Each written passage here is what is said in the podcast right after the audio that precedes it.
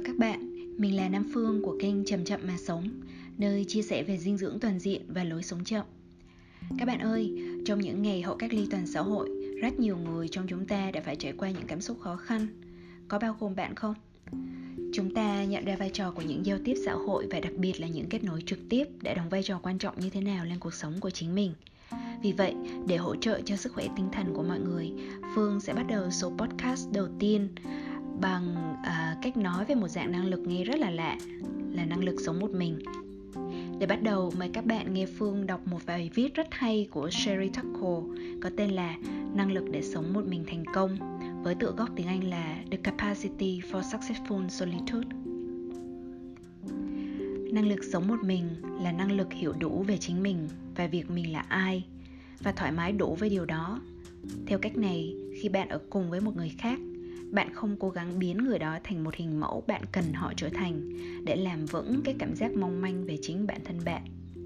Giờ đây, cái người mà không thể làm được điều này sẽ là một trong những kiểu người mà không ai muốn ở bên. Bởi vì khi bạn thấy họ đến, bạn biết rằng họ sẽ sử dụng bạn để khiến bản thân họ bớt được một chút cái cảm giác một mình khủng khiếp. Những người đó rất cô đơn, bởi họ không thể nào tạo dựng được các mối quan hệ. Họ sử dụng người khác như những phần dư thừa của mình năng lực ở trong một mối quan hệ đòi hỏi năng lực biết sống một mình thực sự. Một trong những món quà của một tuổi thơ thành công có thể mang đến là bạn phát triển được năng lực sống một mình thành công. Và bạn hiểu được điều đó, oái oăm thay nhờ một người chăm sóc ở bên bạn, nhưng cũng có thể để lại cho bạn một chút không gian. Tôi nhớ được những lần đi bộ với bà tôi đến cửa hàng Macy's ở Brooklyn, và chúng tôi chỉ lặng yên cạnh nhau thôi. Thi thoảng sẽ có trao đổi một vài từ nhưng chúng tôi đơn thuần đi bên nhau, chìm trong suy nghĩ của mình và thi thoảng chia sẻ lấy chút suy nghĩ. Và thế là bạn biết có một người ở đó bảo vệ bạn khi bạn học cách tự suy nghĩ lấy. Người ta có nhiều kiểu mẫu khác nhau về việc này, như là ngồi cạnh nhau theo thùa hay đọc sách, hay chơi, hay tắm cho một đứa trẻ và để tự mỗi người có quyền riêng tư với suy nghĩ của chính mình những khoảnh khắc thời thơ ấu khi mà trẻ em không phải bị bỏ rơi, mà là học cách ở một mình. Và năng lực đó có nghĩa là khi các em đến với các mối quan hệ khác, các em có thể tạo dựng các mối quan hệ một cách thành công. Nếu như thay vào đó, bạn đặt các em vào trong một cái ghế em bé mà có một chỗ cho một chiếc ipad, iphone hay một chiếc máy tính sách tay, các em sẽ luôn luôn bắt chước những điều gì đó bên ngoài mà không thể quay trở về với chính bản thân mình, với nguồn lực của riêng mình tâm trí của chính mình và tưởng tượng của chính mình. Có một ý tưởng tuyệt vời mà bạn cần phải học được, đó là thứ thú vị nhất trong môi trường chính là tâm trí của chính bạn. Và nếu bạn không bao giờ học được điều đó thì không tốt đâu. Các bạn nghĩ sao về bài đọc này? Phương thì thấy có rất nhiều điều để suy ngẫm ngay từ lúc dịch tựa đề thì phương đã cân nhắc rất nhiều khi dịch từ solitude bởi vì solitude trong tiếng Anh hàm nghĩa hơi khác so với từ cô đơn hay cô độc mà nó thường được dịch ra trong tiếng Việt các bạn ạ. Nếu như từ cô đơn thường gợi cảm giác hơi buồn, tiêu cực và bị động thì từ solitude lại gợi một sự chủ động trong chọn lựa trạng thái một mình, thường là gắn liền với một lối sống tĩnh lặng, gần gũi với thiên nhiên. Tuy nhiên, à, bạn đừng hiểu lầm là bạn phải sống hoàn toàn tách biệt với xã hội như những nhà hiền triết ẩn giật trên núi thì mới được gọi là solitude. Đôi khi solitude có nghĩa là bạn tự tạo thêm không gian thời gian cho chính mình trong một thời kỳ nhất định để đối diện với chính mình. Vậy thôi. Cho nên mình tạm dịch solitude theo nét nghĩa đơn giản hơn trung tính hơn là sống một mình. Hoặc bạn có thể hiểu đó là một kiểu cô đơn tự nguyện một lựa chọn sống lành mạnh nếu bạn đang nghe đến đây, phương đoán ít nhiều bạn đã đang trải qua cảm giác cô đơn đúng không? Mình thì thấy rằng đã là người thì ai cũng sẽ có lúc cô đơn. Dĩ nhiên là chúng ta sẽ có nhiều lúc thấy cô đơn rồi. Bởi vì cô đơn là một trạng thái rất căn bản, thường trực trong tâm lý con người. Điều quan trọng là trạng thái cô đơn đó chấp nhận được hay không nè, có lành mạnh không và có cần thiết không? Này nhé, hãy nghe xem trong năm tình trạng sau đây thì tình trạng của bạn là loại nào ha? Tình trạng đầu tiên đó là khi ta cô đơn vì không được là chính mình. Trong cuộc sống, mọi người chung quanh thường mong đợi chúng ta đi theo một hướng nhất định nào đó. Cuộc sống về căn bản như thể là một danh sách, một checklist dài những điều ta cần làm chỉ để được coi là một người bình thường trong xã hội. Nào là học cho tốt này, tốt nghiệp đại học cao đẳng này, rồi sau đấy có công ăn việc làm ổn định này, sau đó lấy vợ chồng, có con, rồi ổn định nhà cửa, mua xe hơi, vân vân và vân vân chắc bạn quá thuộc lòng đúng không? Trong mỗi một đầu mục này sẽ là một đống những gạch đầu dòng tiêu chuẩn khác nữa, tùy theo hoàn cảnh mà bạn được nuôi dạy và vẫn còn chịu nhiều ảnh hưởng. Hệ quả là rất nhiều người trong chúng ta cứ thế trôi xuôi theo dòng nước, làm đúng những gì được mong đợi. Dù chẳng thực sự lý giải được ý nghĩa của những việc làm đó, nhưng vì sợ phải làm ngược lại với mong đợi, sợ bị đánh giá, sợ bị xem là khác người, sợ mất đi tính ổn định, sợ bấp bênh, vân vân và vân vân rất nhiều nỗi sợ, khiến chúng ta cứ làm nhiều việc mình không thực sự thích, chỉ vì có vẻ như ai cũng làm vậy. Chúng ta không thể nào dốc hết trái tim vào những việc mà mình không thực sự để hiểu. Để rồi mỗi tối sau khi tan tầm, ta chỉ trực trở về nhà chui đầu vào cái vỏ kén của mình, tháo đi những bộ quần áo kém thoải mái và lớp mặt nạ xã hội, với cái đầu mệt mỏi và trái tim trống rỗng. Cơn đói, cơn mệt có thể ập đến. Ta muốn ăn gì đó thật thỏa mãn để nạp lại năng lượng thỏa mãn rồi thì sao? Chúng ta lại tiếp tục trốn chạy vào trong những nội dung giải trí, mua sắm trên chiếc màn hình di động. Càng lướt mạng xã hội, ta càng cảm thấy chán nản. Nhưng ta quá mệt mỏi để làm bất kỳ điều gì khác. Cứ buông những thứ đó ra là cô đơn ập đến. Cô đơn lúc này là một biểu hiện của sự trống rỗng khi không tìm thấy ý nghĩa của cuộc sống. Tình trạng thứ hai dẫn đến cô đơn là khi ta chọn sống khác. Bạn có thể có những lựa chọn làm khác sống khác so với mong đợi của gia đình và xã hội. Nhớ lại cách đây 10 năm, mình hay lâm vào tình trạng này. Dù đi đâu, làm gì, ngay giữa chốn đông người, mình cũng thấy man mác một nỗi cô đơn. Bạn biết không, thời phổ thông cấp 3 của tụi mình khi phải luyện thi học sinh giỏi cấp thành phố, rồi đến cấp tỉnh, rồi đến cấp quốc gia, động lực được đưa ra cho học sinh tụi mình là để cho gia đình và nhà trường tự hào. Hay một cách thực tế hơn là được cộng điểm vào đại học nhưng mình thấy mấy chuyện đó không có ý nghĩa lắm với mình. Thế là thay vì luyện thi học sinh giỏi như các bạn mình mình chỉ tập trung tìm kiếm các nguồn học bổng, các chuyến đi ra xa khỏi cái thành phố nhỏ bé mà mình đang sống. Khi không có tiền cho một chuyến đi, mình thậm chí đã gõ cửa văn phòng thầy hiệu trưởng, nói một trang về mục đích và dự định mình có và hứa hẹn rồi xin quỹ đi lại từ hội phụ huynh. Sau này, mình mới biết đó là tự gây quỹ là gọi vốn. Nhưng khi mình đi về lúc đấy, mình chỉ cảm thấy cô đơn khi tiếp xúc với bạn bè cùng trang lứa trở lại. Bởi vì lúc đó tại thành phố nhỏ của tụi mình, chẳng có ai có một khái niệm về việc học sinh cấp 3 có thể làm gì ngoài việc học. Bởi vì bạn bè không hiểu những điều mình nói và cũng chẳng quan tâm. Mình chẳng có ai để chia sẻ cả. Những câu chuyện tương tự cứ lặp đi lặp lại với mình trong cuộc sống, và mình luôn bị đánh giá vì những lựa chọn hơi khác so với những cái lựa chọn mặc định hay những lựa chọn mà mọi người mong đợi? Rồi mọi người lại hỏi, sao lại bỏ việc lương cao? Sao lại yêu người như thế này thế nọ? Sao con gái con đứa mà đi du lịch bụi một mình tại ấn độ, sao lại chọn lối sống nơi hẻo lánh? Mình mình thấy rằng mình luôn là kẻ độc hành trên những con đường ít kể lại qua. Sau này, mình cũng gặp được nhiều hơn các bạn trẻ đang bơi ngược dòng khi mình trở thành health coach như là cậu em đang cố gắng ăn chay trong một công sở mà ai cũng chuộng thịt và ăn nhậu.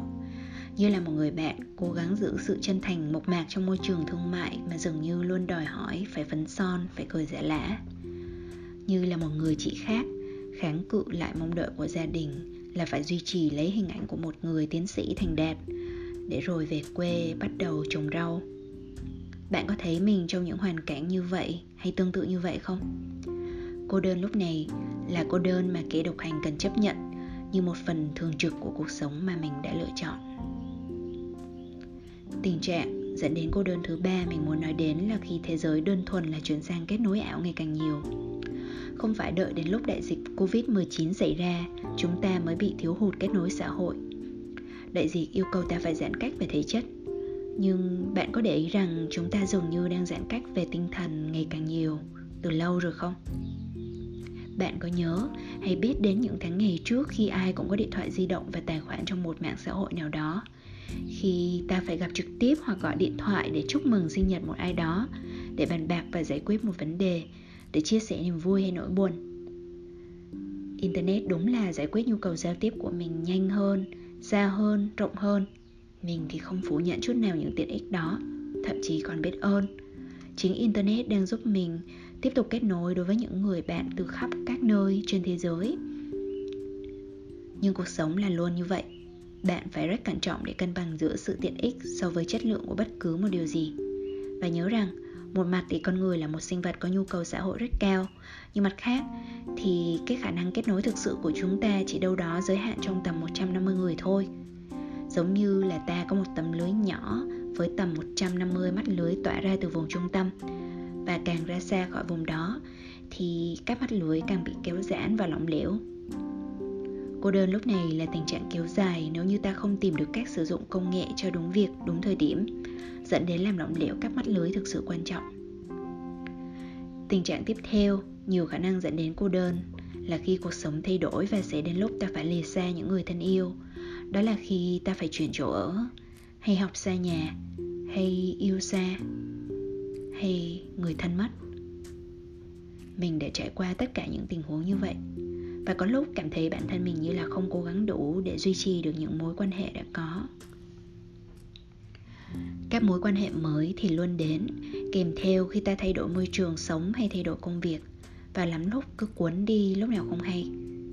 Riêng cái chuyện mất đi người thân ấy mà, ban đầu nó rất là kinh khủng. Ngày bố mình mất, mình đã nhận ra rằng mình đã không ở bên ông đủ nhiều đã bận bịu đuổi theo hình mẫu một cuộc sống mà mình nghĩ rằng sẽ khiến ông hài lòng. Hóa ra không phải vậy. Còn thời gian thì không thể nào quay trở lại. Mình đã để bố cô đơn và bản thân mình nghĩ về ông. Thì nhiều năm sau đấy vẫn thấy một nỗi buồn sâu hóm. Nhưng bạn biết không, sau một hành trình tự chữa lành, mình biết ơn tất cả những cuộc chia lìa đó. Nó đánh dấu những bước ngoặt, nó cho mình những lựa chọn mới và ngay cả với sự chia lìa vĩnh viễn với một người thân, trải nghiệm đó là một món quà đó. Món quà cho mình đủ can đảm để nhảy ra khỏi cuộc sống mà mọi người khác mong đợi cho mình và đến với một cuộc sống chính mình mong muốn. Nó là một cánh cửa đóng lại để nhiều cánh cửa khác mở ra với nhiều kết nối thực và sâu sắc hơn. Cô đơn lúc này vẫn luôn thường trực, nhưng chúng ta phải chấp nhận thôi. Điều duy nhất không thay đổi chính là bản chất luôn biến đổi của cuộc sống mà cái ta có thể làm là học thật kỹ bài học nó mang lại. Tình trạng cuối cùng mình muốn bàn đến chính là trạng thái solitude, sống một mình, cô đơn tự nguyện. Đó là khi ta bắt đầu đặt những câu hỏi sâu sắc, chiêm nghiệm về mặt bản chất và đi tìm kiếm câu trả lời. Có thể một ngày bạn tự đặt cho mình những câu hỏi như, mình sinh ra để làm gì? Điều gì quan trọng nhất trong cuộc đời bạn? Hạnh phúc đối với riêng bạn là gì? Bạn đang có thực sự có tự do hay không? Thì chúc mừng bạn bạn sắp đến với một cuộc khủng hoảng. À mà bình tĩnh nha, khủng hoảng mình nói không hẳn có nghĩa tiêu cực đâu. Bởi vì khủng hoảng là để phá vỡ đi cái thực trạng cũ mà thôi, một thực trạng mà không còn chút ý nghĩa nào với bạn nữa. Và vì đối với những câu hỏi dạng này, bạn không thể google và khoa học dường như chẳng lý giải được nhiều bạn cũng có thể tham khảo và bằng lòng đối với những câu trả lời được đưa ra. Nhưng thường khó hài lòng khi tự hỏi đối với trái tim mình. Thế là bạn bắt đầu quan tâm nhiều hơn đến một chiều kích khác. Đó là một chiều kích, một chiều hướng mang tính tâm linh. Hay nói rộng là hành trình tìm kiếm chân lý. Bạn cũng đừng hiểu nhầm tâm linh, spirituality với tôn giáo, religion nhé. Ivan Noah Harari sự gia nổi tiếng với những cuốn sách như Lược sử loài người, Homo sapiens, Lược sử tương lai, Homo Deus, phân tích sự khác biệt của tâm linh và tôn giáo như sau. Tâm linh là về các câu hỏi, tôn giáo là về các câu trả lời. Spirituality is about questions. Religions is about answers. Tâm linh là khi bạn đặt ra những câu hỏi lớn và nó giống như là bạn bắt đầu một cuộc phiêu lưu một hành trình để nhìn sâu vào các câu hỏi và sẵn lòng đi theo những gì chúng dẫn dắt, cho dù chúng dắt bạn đến đâu đi chăng nữa. Còn tôn giáo là chuyện hoàn toàn ngược lại. Ai đó đến và nói với bạn, đây là câu trả lời. Bạn phải tin. Nếu bạn không tin câu trả lời này thì bạn sẽ cháy trong lửa địa ngục sau khi chết, hay là chúng tôi sẽ thiêu bạn luôn ngay trước khi bạn kịp chết. Bạn có thích thực trạng cũ không? Nếu không thì hãy bắt đầu với một câu hỏi và can đảm mà tìm câu trả lời đến cùng cho chính mình nha.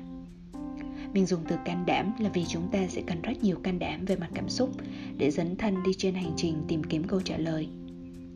Đối với mình thì câu hỏi mang tính bước ngoặt nhất là, cuộc sống thế nào thì mình mới thấy hạnh phúc thực sự? Câu hỏi này đã khiến mình dấn từng bước vào trải nghiệm hoàn toàn mới, cho mình làm lại từ đầu với những lựa chọn cho chính mình và chọn cách thôi, không còn vướng bận với mấy cái ý kiến, ý cò của xã hội nữa. Toàn bộ cái chuyện này giống như là khi bạn đã nhắm đến một câu hỏi lớn, những mối băn khoăn khác sẽ dần mờ đi như một dạng sóng nhiễu vậy đó. Một dạng tiếng ồn không cần thiết. Lúc đó, một cách tự nhiên thì cuộc sống bạn sẽ dần được điều hướng về phía giản dị hơn, nhiều tĩnh lặng và nương tựa nhiều hơn vào thiên nhiên.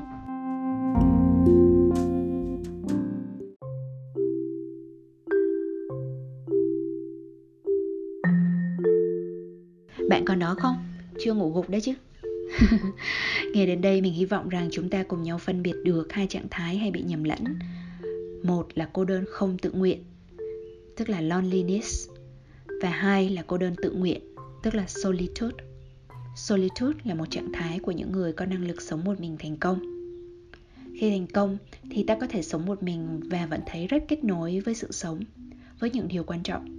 Còn khi không thành công ta ở trong rất nhiều mối quan hệ mà vẫn thấy cô đơn. Vậy, bạn hãy xác định xem bạn đang ở trong trạng thái nào. Loneliness hay solitude?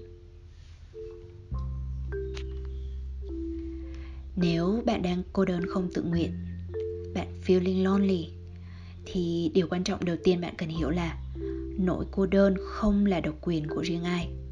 Đừng nói những từ như nỗi cô đơn của tôi không cô đơn không phải là của tôi, của bạn, của bất kỳ cá nhân nào. Nó là một cảm xúc phổ quát được chia sẻ bởi hàng triệu, hàng tỷ người. You are not alone. Cô đơn chỉ là vấn đề lớn, chừng nào bạn còn chưa chấp nhận rằng mình cũng có thể cô đơn. Chưa chịu nhìn vào nó, quan sát nó, đối diện nó, chừng nào bạn còn trốn chạy bất cứ manh mối nào của nỗi cô đơn thông qua những cái nội dung giải trí, mạng xã hội hay thức ăn kém lành mạnh, hay cứ phải nói chuyện một ai đó, một nơi nào đó, một công việc nào đó để bạn vùi đầu. Việc của bạn là ngưng trốn chạy. Điều quan trọng thứ hai bạn cần biết là, chỉ cần bạn quan sát được nỗi cô đơn, bạn sẽ thấy nó không khủng khiếp đến thế. Cái khó nhất là vượt qua được trạng thái trống trải tạm thời lúc ban đầu, khi bạn tạm ngắt đi những kết nối và những kích thích bên ngoài. Tạm không làm gì cả to be, not to do. Hãy thử bỏ điện thoại xuống. Thôi check email, xem video hay chat liên tục với một ai đó. Bạn có thể cảm thấy bối rối và trống trải lúc ban đầu, vì không ai định hướng cho bạn sẽ phải làm gì cả. Sẽ không kích thích giải trí, không đáp ứng mọi cái yêu cầu đưa đến, không cố gắng giáo dục bản thân, không giao tiếp, thì mọi thứ có vẻ bất định. Nhưng bạn biết đấy, nỗi cô đơn cũng bất định nốt. Nếu như bạn nhìn vào nó sẽ có lúc nó biến mất. Nhanh thôi, thậm chí bạn sẽ ngạc nhiên về cái tốc độ biến mất của nó để nhường chỗ cho vô vàn những cái cảm xúc khác, ý nghĩ khác cũng chỉ trực chờ nhảy vào đầu của bạn. Cô đơn chỉ khủng khiếp khi bạn cứ nhát cảm thấy nó là trốn chạy nó. Như một đứa trẻ sợ ma, thì chỉ nhìn thoáng thấy bóng tối là đã tưởng tượng ra con ma rồi. Trong trí óc đứa trẻ kia, con ma đáng sợ chủ yếu là do trí tưởng tượng của nó còn nếu bạn can đảm để nhìn vào cái con ma đó, con ma của nỗi cô đơn, thì có thể nó chỉ là một chỉ dấu quan trọng cho một nhu cầu thực sự nào đó của bạn đang cần được đáp ứng. Hãy tự hỏi, nhu cầu thực sự của bạn là gì? Và trung thực và nhìn sâu vào nỗi cô đơn mình có và trả lời nhé. Câu trả lời có thể đến ngay hoặc không, nhưng bạn cứ quan sát, thấm thía nó để nó trôi qua mà không trốn chạy. Nếu bạn làm được như vậy bạn sẽ thấy nó chẳng có gì đáng sợ đâu. Như em bé trong phim công ty quái vật, monster inc. ấy mà hóa ra quái vật cũng có thể làm bạn với em ấy. Quái vật cũng dễ thương. Còn nếu bạn đang cô đơn tự nguyện, thì đầu tiên là chúc mừng bạn. Bạn là người can đảm và đang tiến dần hơn đến với thái cực của sự tự do thực sự. Vì bạn có nhiều không gian, thời gian hơn cho mình. Sự thảnh thơi bạn có sẽ cho nhiều sự sáng tạo, nhiều cái nhìn sáng suốt và có thể là cái điều mà phương gọi là hạnh phúc tự thân. Tự mình mang lại hạnh phúc cho chính mình. Tự mình tìm được một cái điểm tựa nội tâm vững chãi. Lúc đó thì mình không có điều gì khuyên nhủ bạn. Ngược lại, mình sẽ muốn nghe phản hồi và chia sẻ của bạn gửi về cho mình. Podcast này cũng đã dài. Vậy phương xin kết lại với một số tips cho các bạn vẫn còn cảm thấy sự hỗ trợ. Cái tip số 1 là bạn có thể bắt đầu bằng cách dành thời gian kết nối lại với mình mỗi ngày để hiểu cái nhu cầu thực sự của mình là gì đằng sau cái nỗi cô đơn. Mình hay gọi đó là me time. Thay vì check in cái địa điểm nào đó, thì bạn ngồi xuống, lấy giấy bút ra và check in với cảm xúc. Mỗi tối, ghi nhận lại xem một ngày vừa qua mình đã có những cái cảm xúc gì và viết xuống. Nhìn lại những giây phút động lại và suy ngẫm về nó. Có điều gì bạn nói, bạn làm chỉ vì sợ cô đơn, sợ buồn chán hay không? Có nhu cầu thực sự gì của bạn chưa được đáp ứng bởi vì bạn bận bịu chạy trốn nó hay không? Tiếp số 2 nếu như mình vẫn còn chạy trốn ít nhiều thì ít nhất là hãy biết cách trốn lành mạnh một chút nha. Trốn một cách không lành mạnh là trốn vào điện thoại, vào giải trí liên miên, tiêu thụ thông tin một cách thụ động. Còn thay vào đó trốn một cách lành mạnh là bạn tạm nương náu vào những cái việc mang tính chủ động hơn sáng tạo hơn sử dụng tay chân nhiều hơn. Ví dụ như là uh, như mình thì ban đêm mình thậm chí có thể cho mình đi làm một món ăn vặt lành mạnh mà ngon. Hay là ban ngày thì trồng một mầm non và chăm sóc cho nó. Hay là lôi hết giấy bút ra viết một lá thư vẽ một bức tranh. Hay là một bài thơ con cóc cũng được. Tiếp số 3 nếu bạn chọn gặp gỡ để bớt cô đơn thì cũng không tệ. Miễn là đừng có lựa chọn một cái đám đông lao sao rồi rạc. Để rồi bạn về rồi lại cảm thấy trống rỗng. Hãy chọn lấy một tập thể bạn thấy được thuộc về. Chọn những người, những hội nhóm biết cách lắng nghe, biết tôn trọng và cảm thông với cảm xúc của mỗi cá nhân. Lý tưởng thì hãy tìm đến những nơi có nhiều thiên nhiên, có sự vận động, thể chất, hay cùng thực hành những thói quen lành mạnh khác ví dụ như những nơi có thực tập thiền hay bất cứ dạng thức nào giúp bạn biết cách thả lỏng, quay vào bên trong mình, ôm ấp lấy cảm xúc của mình nha. Thậm chí kết nối online cũng được nếu bạn thấy phù hợp. Và bạn hãy đáp trả bằng chính sự tôn trọng, bằng đóng góp về kỹ năng hay lao động, bằng năng lực lắng nghe và thái độ khiêm tốn cầu thị của mình. Lúc đó, phương đảm bảo là bạn sẽ luôn được đón chào dù bạn đi bất cứ nơi đâu. Ok, hy vọng là nội dung podcast này giúp được bạn ít nhiều trên hành trình tìm hiểu về chính mình. Phương thì không muốn là người làm nội dung cô đơn và vì vậy muốn được đón nhận những tương tác ngược trở lại gửi về nội dung podcast này. Phương sẽ đón nhận những chia sẻ của bạn gửi về theo địa chỉ email chậm chậm mà sống a gmail.com cho mình biết cảm nhận, chia sẻ hay những câu chuyện của bạn nhé. Bạn cũng có thể kết nối với Phương thông qua các kênh như là Facebook, Health Coach Nam Phương hay là YouTube Chậm Chậm Mà Sống. Phương xin gửi lời chúc an lành đến bạn. Tạm biệt và hẹn gặp lại.